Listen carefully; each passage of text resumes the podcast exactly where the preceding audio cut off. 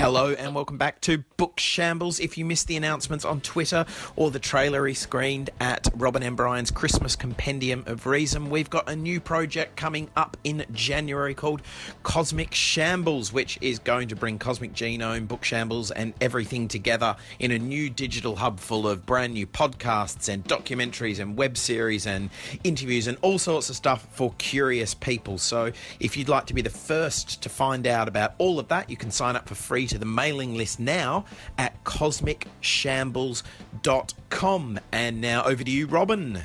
Hello. We're still giving away a box of books to one of our Patreon supporters every week. A different one, by the way, not the same Patreon supporter every week. So if you'd like to find out if you are the winner of a box of books, then just listen all the way to the podcast and then we'll make the announcement of this week's prize winner. Got some really good stuff this week. Hello, welcome to Josie and Robyn's Book Shambles. Josie is... Are you crocheting? Is that right? I am. I just taught myself to crochet the other day. But I've been thinking a lot about this because I don't know if I agree anymore with the whole, like, baking and crafting is really feminist because, like, I'm still just wasting time knotting a bit of wool that could just be pulled apart and fucking Donald Trump is in charge of America and has appointed nothing but old men. Like... I feel like it's a distraction to be like, you're empowering yourself by making gifts. Well, currently you've made something that looks like someone has a sentient belly button that has created that out of their own belly button fluff. It's a kind of like, if that's David Cronenberg made Bagpuss, I think that's the kind of thing that he would create, a slightly tumescent piece of pink crocheting. I'd be so into it. I think what I'm going to try and do is make a little human figurine. Yeah. Yeah, but it's... I'm not expert at it. It's kind of fun, but it's pointless. Now, we had a lovely bit of swearing from you here, so we should introduce our guest, who you've probably heard already, who was also brought very kindly her mother with her, Alice Lowe, who may well do more of the speaking. This is the first. We many years ago had John Ronson, and I think at that point his son was 12 or 13. This is our youngest guest, not quite at their first birthday, and I said with Alice Lowe, who. Well, I'll tell you, the first thing we'll talk about is a bit of work that we did together, Dead Funny Encore, which this is going to be a really interesting, because very rarely when people are talking about the creation of horror stories is there the kind of just behind the sound of a young child playing with a doll of Kurt Vonnegut. Yeah. That's Robyn's Christmas present from me, by the way. Oh, it's brilliant. She was hugging it earlier. She does really like it. I think she thinks it's Donald Sutherland, though. Wait, couldn't it double as a Donald Sutherland? It could just about do, yeah. Donald Sutherland, it's Don't Look Now, Donald Sutherland. A hint of Invasion of the Body Snatchers, Donald Sutherland. Now, you wrote for Dead Funny Encore, which is a collection of horror stories by people including Josie Long and Stuart Lee and Alan Moore and many others. You wrote some quite extreme stories, and they would have been written. I mean, in fact, and this feels weird doing this now, but Johnny, who's the co-editor, really wanted to put your story as the first story in the book, and I said I don't think a story called Pedo would be a good just for when people are kind of browsing in the shop and they pick the book up. Let's stick that a little bit further in the middle. So, how much of the creation of those horror stories do you put down to also the fact that you were pregnant at the time? It's funny because I think I would have written those stories whether I was pregnant or not, but actually I think the thing is that I wrote about three of them, didn't I? You asked me to write one and I ended up writing three because I was in my second trimester and I had like this weird amount of energy. I just had loads of surplus energy and I thought I could do everything. I thought I could write a novel and make a film and go to Edinburgh and just do everything. And so it was a bit of a mania in a way. Did you go to Edinburgh in that time as well? Only for about 3 days. I did like a 3-day sort of show is what I mean. That's incredible. Yeah, but I just did everything. It was mental and people don't tell you about this element of second trimester pregnancy. It's going to be a lovely, basically a short session of a mixture of talking about the barbaric horror work that you've done, while at the same time every now and again hearing Josie and me cooing at your very delightful child. Now, so those stories, did you, as well as just having that incredible sense of creativity, and have you said other people you've spoken to have said that there was a sense in the second trimester of this incredible creativity? I've read about it. I got one of those sort of, I signed up for one of those websites that every week they give you an update about what you should be feeling. And literally I had every single symptom that they were emailing me about. So they'd be like, this week you should be feeling itchy around your ears. And I'd be like, yes, I've had that. And like someone said to me, stop reading the emails because you're just having every symptom in reaction to the email. But yeah, they do say that your second trimester is that it's something like teary, cheery, weary. That represents the three different trimesters, and I found that to be, well, I wasn't that tired in the last one. I was okay, but that's pretty much accurate, I think. The second trimester sounds amazing. Oh, it is. Sometimes I felt like I was on drugs. I literally did. I remember going to this town in Devon, and I felt like I was having a psychedelic experience because it was really sunny, and I was in my second trimester. And I just was like walking around on a cloud. I was literally like, I'm so high right now. This isn't normal. It's actually must be pregnancy hormones, which was brilliant. I'm not complaining. It's really free. Good. Wow. Yeah, it's free and, legal and everything. It's kind of not free at all, though, in the other way, isn't it? It's then for the rest of your life. There's a payback. Real lack of... lack of it being cheap. Yes. What about Prevenge, which is... I love the first... I think it's the first feature film you did, which is Sightseers, which I think is brilliant, and also Steve Oram is one of my... I just think it's a brilliant coupling, the two of you together, in where two people basically committing a variety of murders in a very English Peak District tour, isn't it? Really, is that? Yeah, I mean that was a long time in its inception. It had a much longer gestation than my second film, but we'd sort of, we'd been doing comedy together, as you know, like character comedy, which sort of really isn't in vogue anymore. It's very rare, you get people like Angelos Epithymiou and who are doing really well and sort of, but really it's quite unusual to have character comedy, and me and Steve were sort of plodding away as part of Ealing Comedy, which was comedians, a group of comedians coming together. They were trying to make it like Saturday Night Live, and it had so much potential, and it sort of didn't really go anywhere, but me and Steve had come up with these characters, these sort of, camping weirdos who were serial killers, and started developing it to have a longer form, basically, which we thought was going to be TV, but ended up being film. So, now Prevenge, so before we get onto the books and the stories, Prevenge, obviously, pregnancy is an important part of that film. You've had incredible, reaction already. You've won you've got an award in November, didn't you, for Prevenge?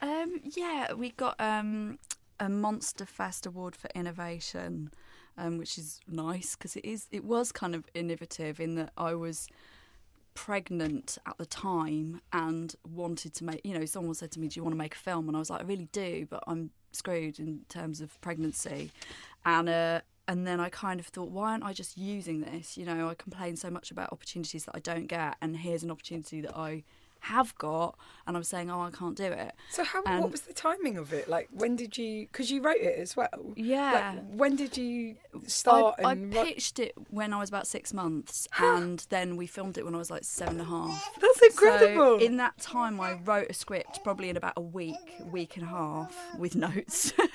Then we started pre-production, because, we needed to find the locations and stuff like that. And, I sort of said to the production company, the downside of this is we've got to film it in the next 2 months. And they, to my surprise, went, okay.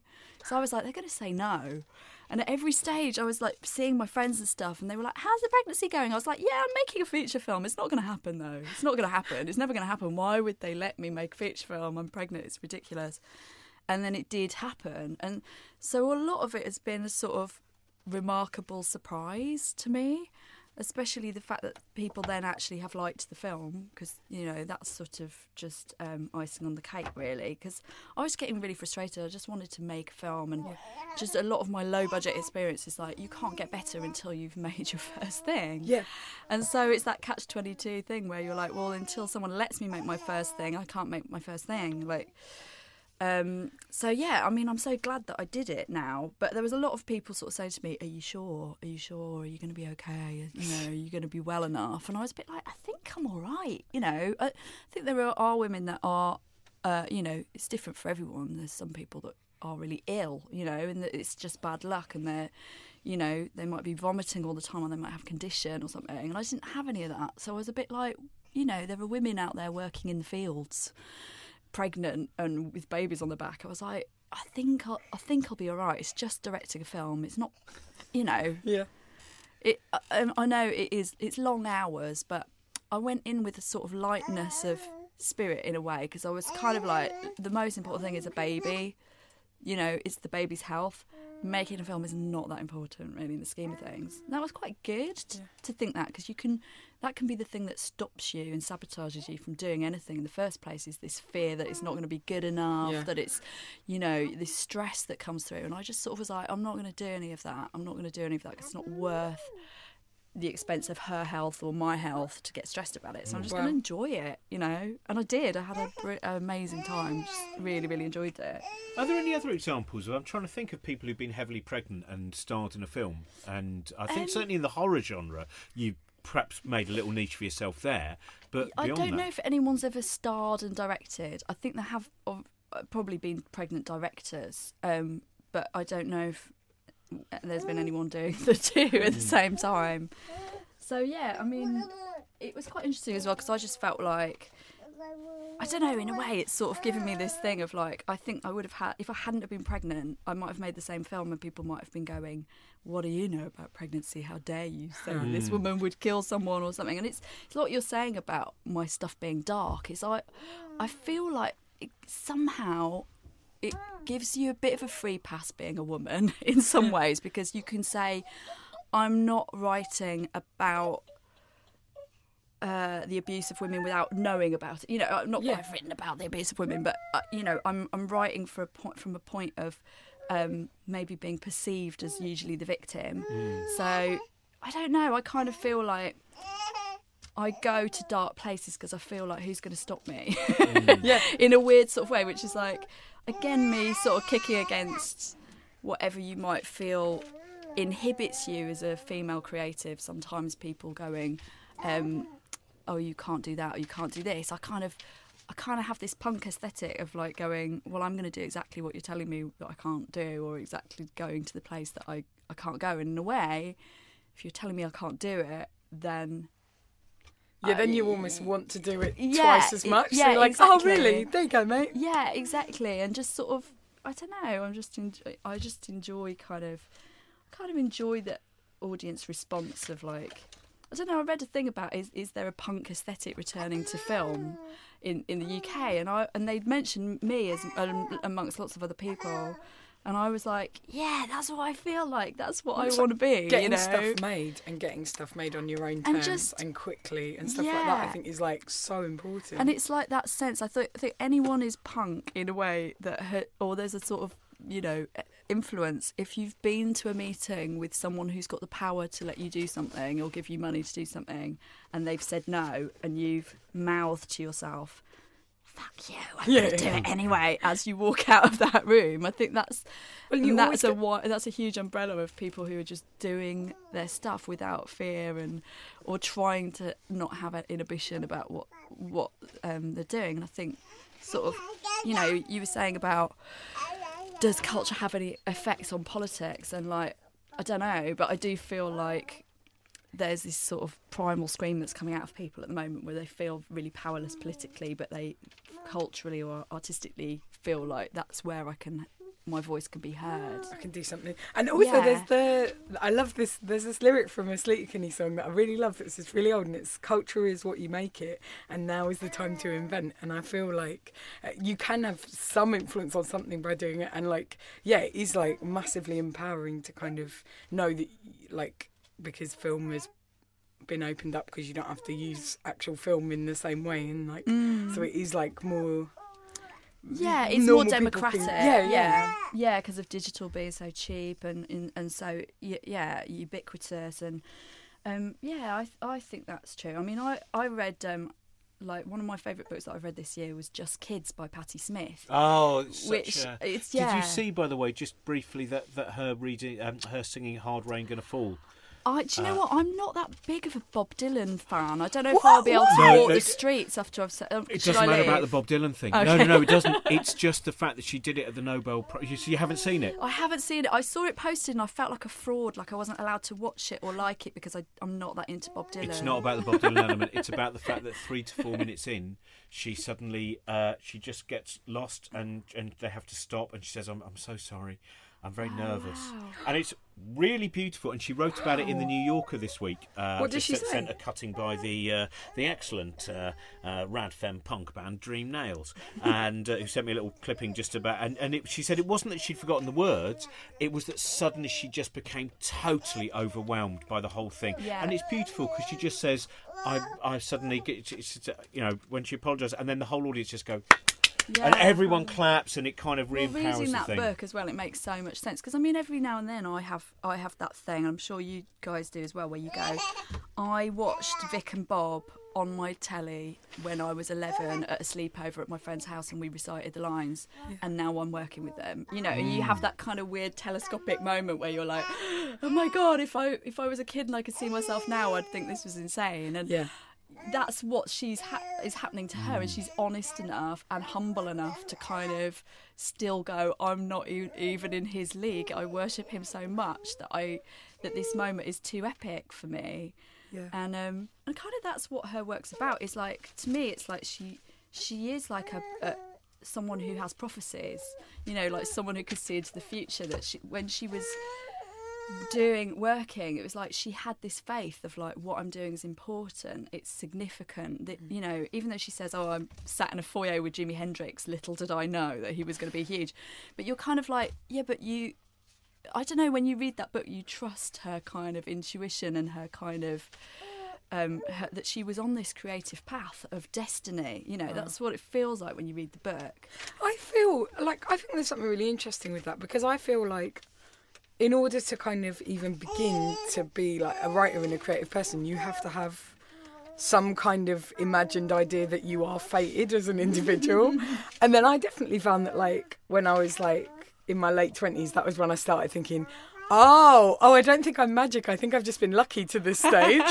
And I kind of miss it. I've missed that feeling. You have to believe, I think. Yeah. It is like, I've been reading a lot about individualism as well, and like, because it's a sort of fascinating thing where I think it's what all artists have, is this obsession with individualism. Because I believe as a director, you have to think your story's kind of more important than everybody else's. So when you say individualism, what are you? What do you mean? Just the kind of an auteur theory, or I'm not entirely sure what. I think what it is I don't know whether it's something of our era, but we all think that we're more important than we are, and it's kind of hugely damaging in many ways. But it's also what produces really fascinating art and culture. And I just read Jitterbug Perfume by Tom Robbins, and that is about, there's this king, I don't want to give any spoilers, but there's a king who, of this ancient civilization who, when he gets a grey hair, they're going to kill him because all of the rulers get killed as soon as they show any signs of ageing. Right. And he decides he doesn't want to die. And so he basically evades his destiny. And a wise man meets him and says, you're the first of a new breed, which is the breed of the individualist.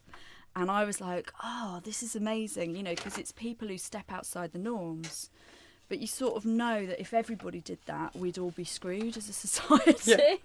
So it is this difficult thing. But I think when you read someone like Patti Smith, it's like a tract about how art is important and how there are some people who are going to pursue that as their destiny, whatever. Yeah. And I kind of felt like, in a way, I wish I'd read this when I was younger, because I think it would have given me this sort of, you have permission to be an artist. Yeah. Not everybody does, but if you work hard enough and you believe in the ethos of it enough, then you can be allowed to be an artist, even though I think it's incredibly sort of privileged kind of position.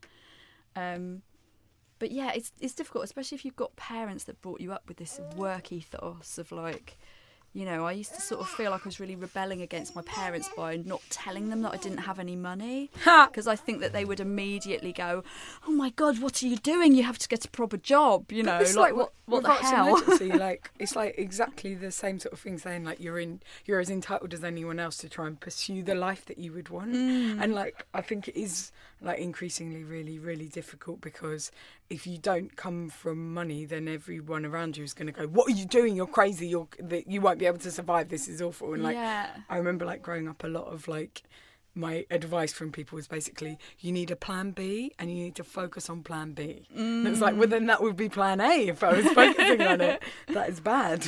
But that's what I keep waffling on about him, but the Robert Rauschenberg exhibition, which is at the Tate Modern at the moment, he was someone who was, because of the GI Bill, so he was in the war, and then the GI Bill gave GIs the chance to get an education or go travelling, and he was just from a small Texan town, and he never thought he'd be an artist, and he goes around Europe and he thinks, I'll give art a go. Yeah. And then because he doesn't have any of the parameters or presumptions, he kind of goes, right, yeah, I found an umbrella in the dumpster, and I found that, and I'm going to stick it on a canvas, and I'm going to do all that paint round it, and you look at it and you go, brilliant, and then you go into the next room and he's bored of that because he thinks, I've done that, and so he's doing the silk screens and then his vat of mud, and he's always wanting to work with other people as well. That's the interesting thing when you said individualism, what's beautiful. Like, he became a choreographer apparently because there was a misprint in something that accidentally called him a choreographer, so he thought, I better become a choreographer, and he, like, you know, worked with John Cage and Merce Cunningham, and I think that it is a, and everyone walking around it was just smiling because they were going, this, you know, I was saying to you when we talked about the other day, the Christmas thing, this is, he wanted everything to come out of joy. Yeah, well, who says that my art should come out of my pain, it should come out of my joy? But this is this is why I'd like to ask something. Do you feel like, because I think, you know, what you've worked in so far is horror, but do you feel you're like that's your sensibility, or do you feel like you want to do things in other genres, or do you feel like it's genres too? I have sort of found myself in horror, and I do love horror, but I often now I'm being asked about it sometimes because of the film, and I sort of think, actually, I'm much more a fantasy kind of writer in a way, like, really, because I like surrealism and I like absurdism, and you know, I was thinking about what books I was going to talk about, and I was like, I'm talking about surrealists, they're all surrealists, and so I kind of feel like, yeah, my next film is going to be conceptual, but it's kind of sci-fi in a way, so it was just quite exciting, because I think the thing about horror is it's commercial, so if you're creative and you want to do something that is a bit out there, if you stick some horror in it, people are like, oh, this is okay. You can buy it. Yeah, you can sell it, which seems a bit sort of cynical to think that way, but I don't know, I think to me as well, like, you know, you're talking about writing from pain. I think for me it's like an exorcism of bad things when I do horror. It's like something that's haunted me, you know, when I've lain awake at night, and I've thought, well, if I put it into a story and you articulate it, you don't feel bad about it anymore. Well, that's what I wonder about with a lot of sometimes with horror authors, not all of them, certainly with a lot of the great auteur horror directors, they often seem really jolly, and you know, someone again like Cronenberg, and you know, you read the stuff that he did, obviously working with William Burroughs, working with because all of that, getting rid of all of that horror. So do you find that after, because Sightseers is a very funny film, I haven't seen Prevenge yet, that's not, when is that out? That's it's out on the 10th of February. That's exciting. Kind of, yeah, it's really exciting, yeah. I can't believe it, it's amazing. When did you, in terms of horror, did that come from reading it as a kid, or did it come from movies? What was the... I think movies, probably. Although, you know, I sort of always liked dark fairy tales. We didn't have any of that sort of censorship, I think, in that kind of era against, like, you know, the Brothers Grimm and stuff. And that's what worries me about actually having a kid, is I'm like... there's all these sort of weird sanitised fairy tales. They've got happy endings and stuff like that, and I'm like, no, I don't want it to. You want Struwwelpeter? Yeah, I do, because I'm sort of like, I think it's really important to have the dark as well as the light, you know. And Struwwelpeter is one of my... Did you ever see the Shock-Headed Peter? Yeah, which is... Did you see that? No. It was just brilliant with the tiger lilies, and then all of the snicker snack, the chopping off of the thumbs and... Because I sometimes, I think I know people who go, well, the reason you've ended up, you know, as not well in the head as you are, is clearly because of all these horror stories. Yeah, you're fine. I think I'm pretty balanced, really. Oh, mate, there's nothing wrong with you. This is what I say to people that comedians. I'm like, I'm really normal, and people go, you're not. But is that because you display? I think you're normal. Oh, you know, and I think there's that thing where you go, it's not abnormal to be have things in your head. The thing that makes the abnormal. I mean, I did a show a couple of years ago which involved the imp of the perverse. Do you remember that idea? Yes, where I remember that. All of those things when you're standing on a train station platform and you imagine shoving someone in front of the train and see, I imagine getting shoved. I think that divides two people. No, I think you can have both. I think you can have both. I imagine jumping in front, even though I don't want to. I just think run in front, and I'm like, no, please don't. And then it's like, well, run in front. Oh yeah, it's scary. Sorry, too. Well, the baby thing as well, because that was one of the ones, which is when you're holding someone else's baby. I mean, like with your daughter, when every now and again I think, well, should I just pick her up now because she's eaten most of the James Baldwin book on the floor now, and then I think, yeah, but what if I pick her up and for some reason decide suddenly to throw her up into the ceiling? Why would I do that? But I might do it. I can't take those kind of risks. It's a kind of like minor Tourette's, isn't it? I have that. Like you're in a car and you sort of think, I could open the door now and just roll out. What would happen? It would be really awful. Don't do it. Apparently means you're the least likely person to do it. Really? Because the reason you're imagining it is, unfortunately, the downside of having that kind of vivid imagination is you don't realise that it doesn't mean you won't do these things at all. Yeah. Because you've actually thought it out. Well, I'm very risk-aversive as well. I don't go skiing and I don't do anything where I might break my leg or something. Touch wood, you see, now I think I'm going to break my leg now I've said that. This is going to be interesting, isn't it, when it goes out? Because then we have a nice picture of her in a cast. Yeah. But yeah, I think like Prevenge is about pregnancy, and that's what's quite interesting. Like what you were saying about, you know, we don't talk about negative stuff and we sort of pretend it's not there. And I've had lots of people sort of respond to the film going, this is the stuff we don't say. You know, it's like... It's like this sort of weird conspiracy, I feel, like when you're pregnant, that everyone's going to talk to you like this. It's going to be all very gentle and everything's going to be wonderful. And it's this weird voice that comes out, this infantilising of a pregnant woman. Yeah. And you know, this is the opposite of that in my film. It's sort of canonising as well, isn't it? It's like, oh, look at you, you're really pure and special. Yes, yeah. And not still an adult woman. Yeah, who's the same person who they were before they got pregnant, you know. So I kind of put all of that in the film. I kind of put all the stuff that you're not supposed to do and you're not supposed to say. And people have sort of said, oh, it's a cathartic experience. Cause, do you think there's going to be something now from the process of bringing up a child for a year? Has that reflected on your next story, or have you now gone, I've kind of dealt with picking things in my life and turning it into something macabre, and I won't for a while? My next story is much lighter, I would say, than either Sightseers or Prevenge, and I'm really looking forward to it. I can't talk about it too much because I'm superstitious and it's still in embryonic form. But I think it is all the Donald Trump stuff that, you know, you find a way of dealing with this stuff. And, you know, Just a Big Perfume was really cool because it's about sort of this acceptance that history goes in cycles and that you have limited control over it, really, and there are a few people who act against their age, you know, act against the era that they're within and sort of change it. But it's quite a hopeful book as well, and it's sort of, there's this expression in it, erlechta, which means like lighten up, which is kind of a recurring thing in it, and it was just exactly what I needed to be reading now. Do you know what I mean? I kind of felt like I can't deal with any like really heavy stuff at the moment, and I think that is to do with having a baby as well, because I was literally like, I can't deal with any sort of like Aleppo. I can't watch any footage of it. I know people say, oh, I can't watch that now I've had a baby, but I literally was that cliche of like, I can't look at the little boy on the beach who drowned, you know. But is that a cliche, or is that, do you think that, I mean, I think there does seem to be almost like a change in programming from that point, in terms of I've found with, I think we've talked about this before, some of the horror things I just don't want to watch anymore. They're not, you know, when you're a teenager, when you're you know, like the League of Gentlemen characters going around the video rental library going sin, sin, sin, sin, that, and then you think I don't really want to see any. I watched Whistle and I'll Come to You, the brilliant adaptation by Jonathan Miller with Michael Horden, and I think that's the horror I like now.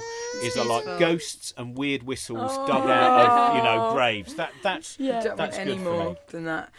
I think as well, like at times like these, like I've definitely noticed in the last month or so, I think people really, really cherish a bit of lightness and frivolity, not because they're like, I'm going to pretend it's not happening, but because they're like, I need to try and get through this and be as useful as I can be, like to contribute and, you know, the only way that I'm going to be able to help people is by being like fun enough to, or like by having some release so that I can try and be useful. Did you see the Dalai Lama reacting to Donald Trump? It was just before Donald Trump got in, actually, and he was meeting some, you know, some ambassador or whatever, and they said, what, someone was doing a Q&A with him and they said, what do you think of Donald Trump? And he just went hee hee hee hee hee hee, and he was just like, and then he did an impression of him and then went hee hee hee, and I was just like, oh my god, this is the Buddhist response, it's just like to laugh. That's, you know, I've just started getting interested in all this kind of, you know, Zen, and, you know, can you fight fire with fire? If you just see so many people getting het up and upset and distressed and angry, and then no logic comes out. It's like the worst weapon you can use against, like, irrationality is more irrationality. And also they weaponise that against you, so they're like, look at this hateful individual, and you're like, no, I'm just angry that you guys are being despicable. And then they're like, look at this bleeding heart liberal who's really irrational and ruled by their emotions, and you're like, but I'm actually trying to use facts. You're the one who don't need. That's the thing now. I think one of the biggest problems is it is all emotions, and in fact, you know, having just toured with Brian Cox, and he's kind of got these ideas of how we can persuade people, but they're all by using evidence, and for some reason the right are allowed to use the hard right, the extreme right, or the alt right, or whatever name. They're allowed to just use emotion with made up evidence all the time. Yeah. And the liberals are, you know, one left wing person appears on the BBC, bias. I mean, I saw someone after Question Time which had Nigel Farage and Louise Mensch on, and apparently there was left wing bias all over that programme. And you just go, okay.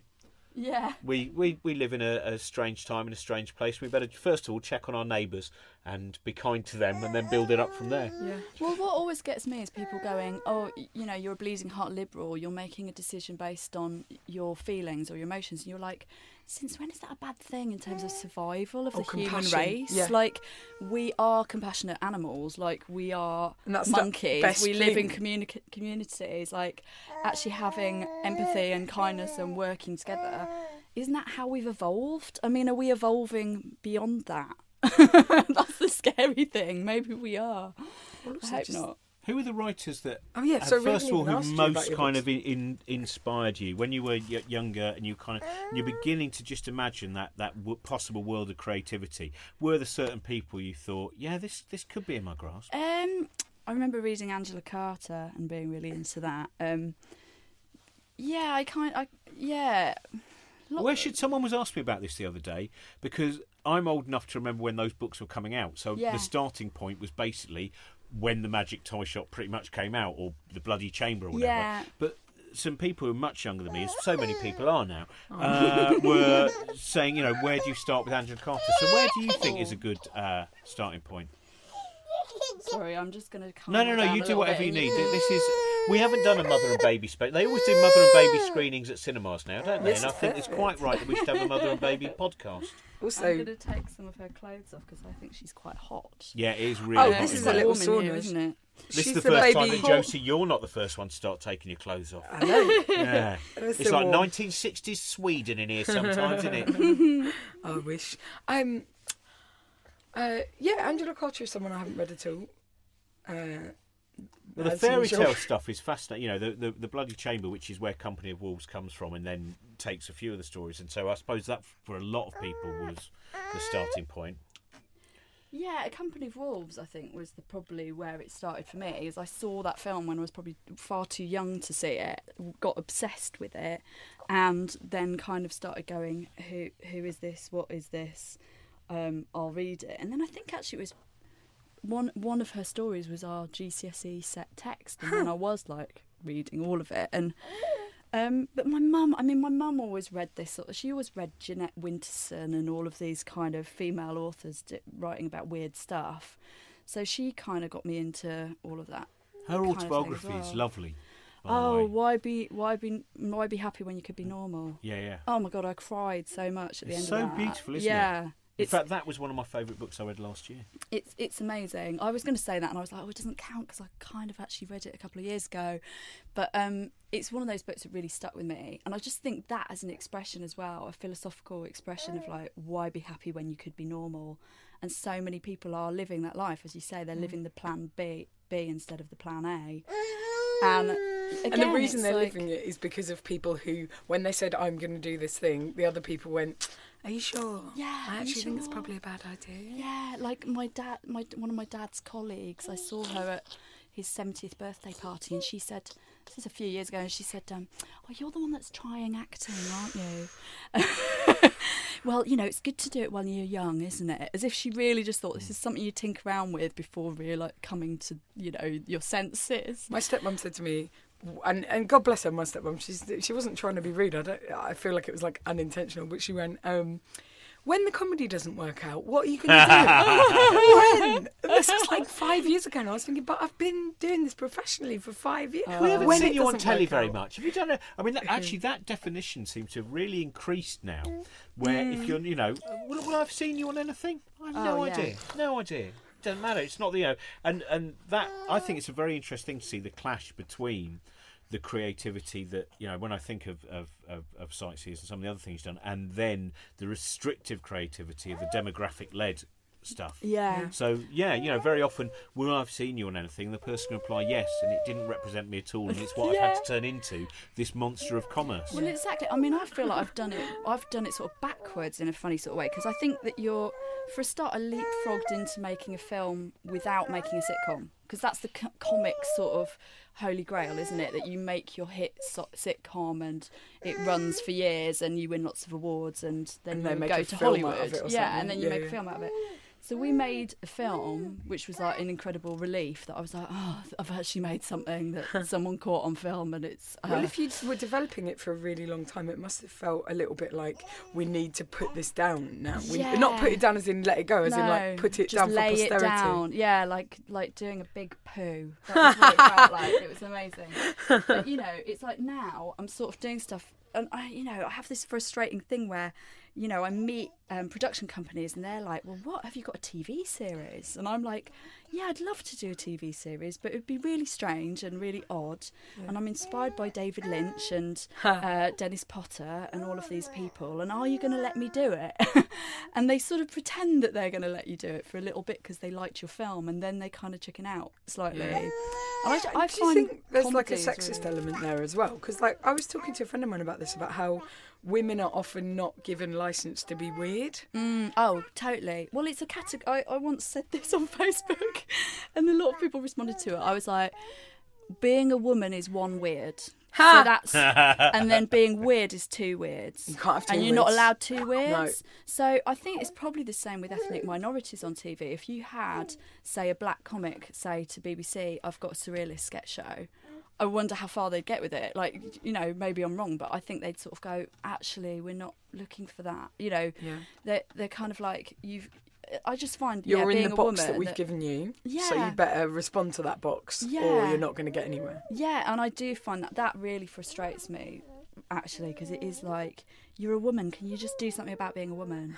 That's the weirdest. That's the weird thing about you. And or you go to a channel and they're like, "We've already got a woman doing a show." Oh yeah, yeah. And you're like, "Well, I've had that. It's so depressing." What I do is completely different to what that woman does, and they're like, "Yeah, but we've already got a woman." That's what I love about It's Always Sunny in Philadelphia. Why is that? Well, because she, the lead female character is as mad, duplicitous, and awful. As it's not the one who keeps going, Oh, Tony, don't do that. Because that's a lot of it, isn't it? That's Tony, stop it. This is my impression of all female parts in the sitcoms. Mark, grow up. Arms folded, rolling the eyes, pursing the lips.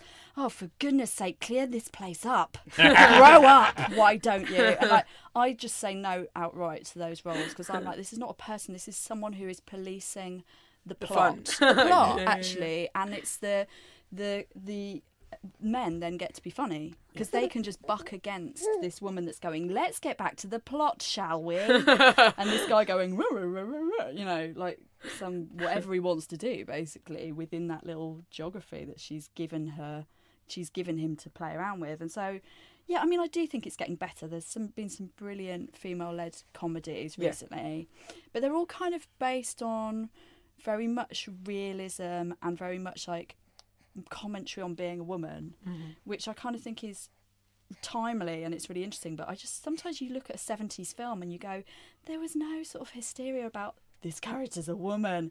Yeah. What does she feel as a woman? How does she place herself as a woman? It's just like she's just a character. Yeah. And I think we've actually forgotten how to write female characters in some ways. It's like there's this sort of panic about it. Like, why can't there just be people? But is that because it's now gone? It's moved from. I remember you saying that. I was thinking of kind of Glenda Jackson, Julie Christie, and all those people who came out in the '60s and the past.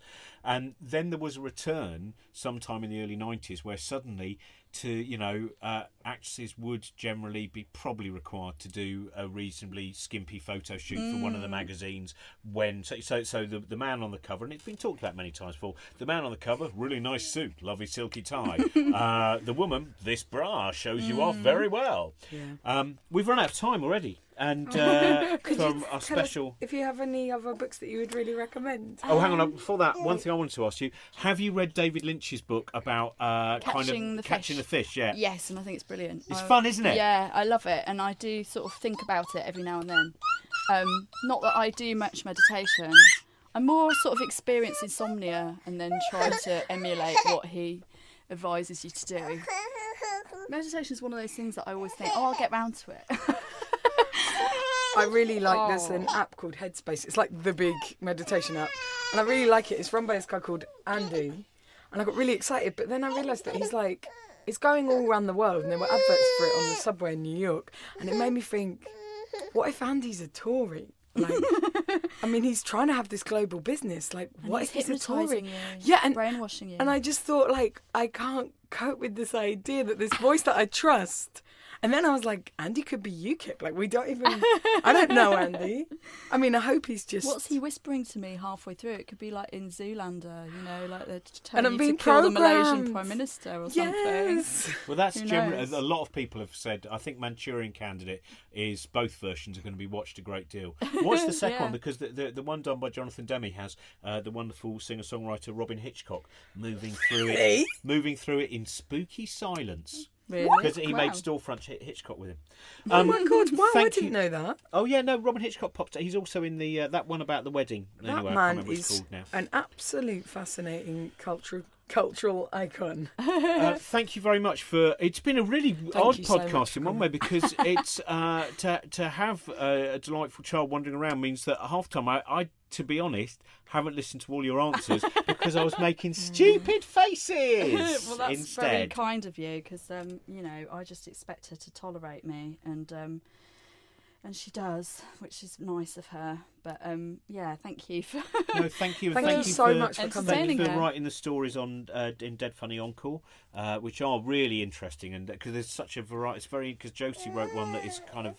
really nice, love story. It's delightful and it's sad, and then some of them are very, very dark, and some of them there's lots of different things, so thank you for that. And also Prevenge, we'll see it in February then. Yeah, please do. Yeah, definitely. Thank you very much to all our supporters, both Patreon supporters and those one-off PayPal supporters as well. This week we would like to thank these Patreon supporters: Edward Stone, Roger Shaw, Bob Cairns, Nick Land, John Higgs, Andy, just Andy, Douglas Clements, Lee Ward. And also thank you very much to Karen McMillan, who is this week's Box of Books winner. If you would like to know more about the Book Shambles podcast, or indeed more about other projects that we do, then go to cosmicgenome.com And if you just want to know about the podcast and get reading lists for all the guests we've had, then go to cosmicgenome.com/shambles. Bye-bye. Josie and Robyn's Book Shambles was produced by Trent Burton of Trunkman Productions.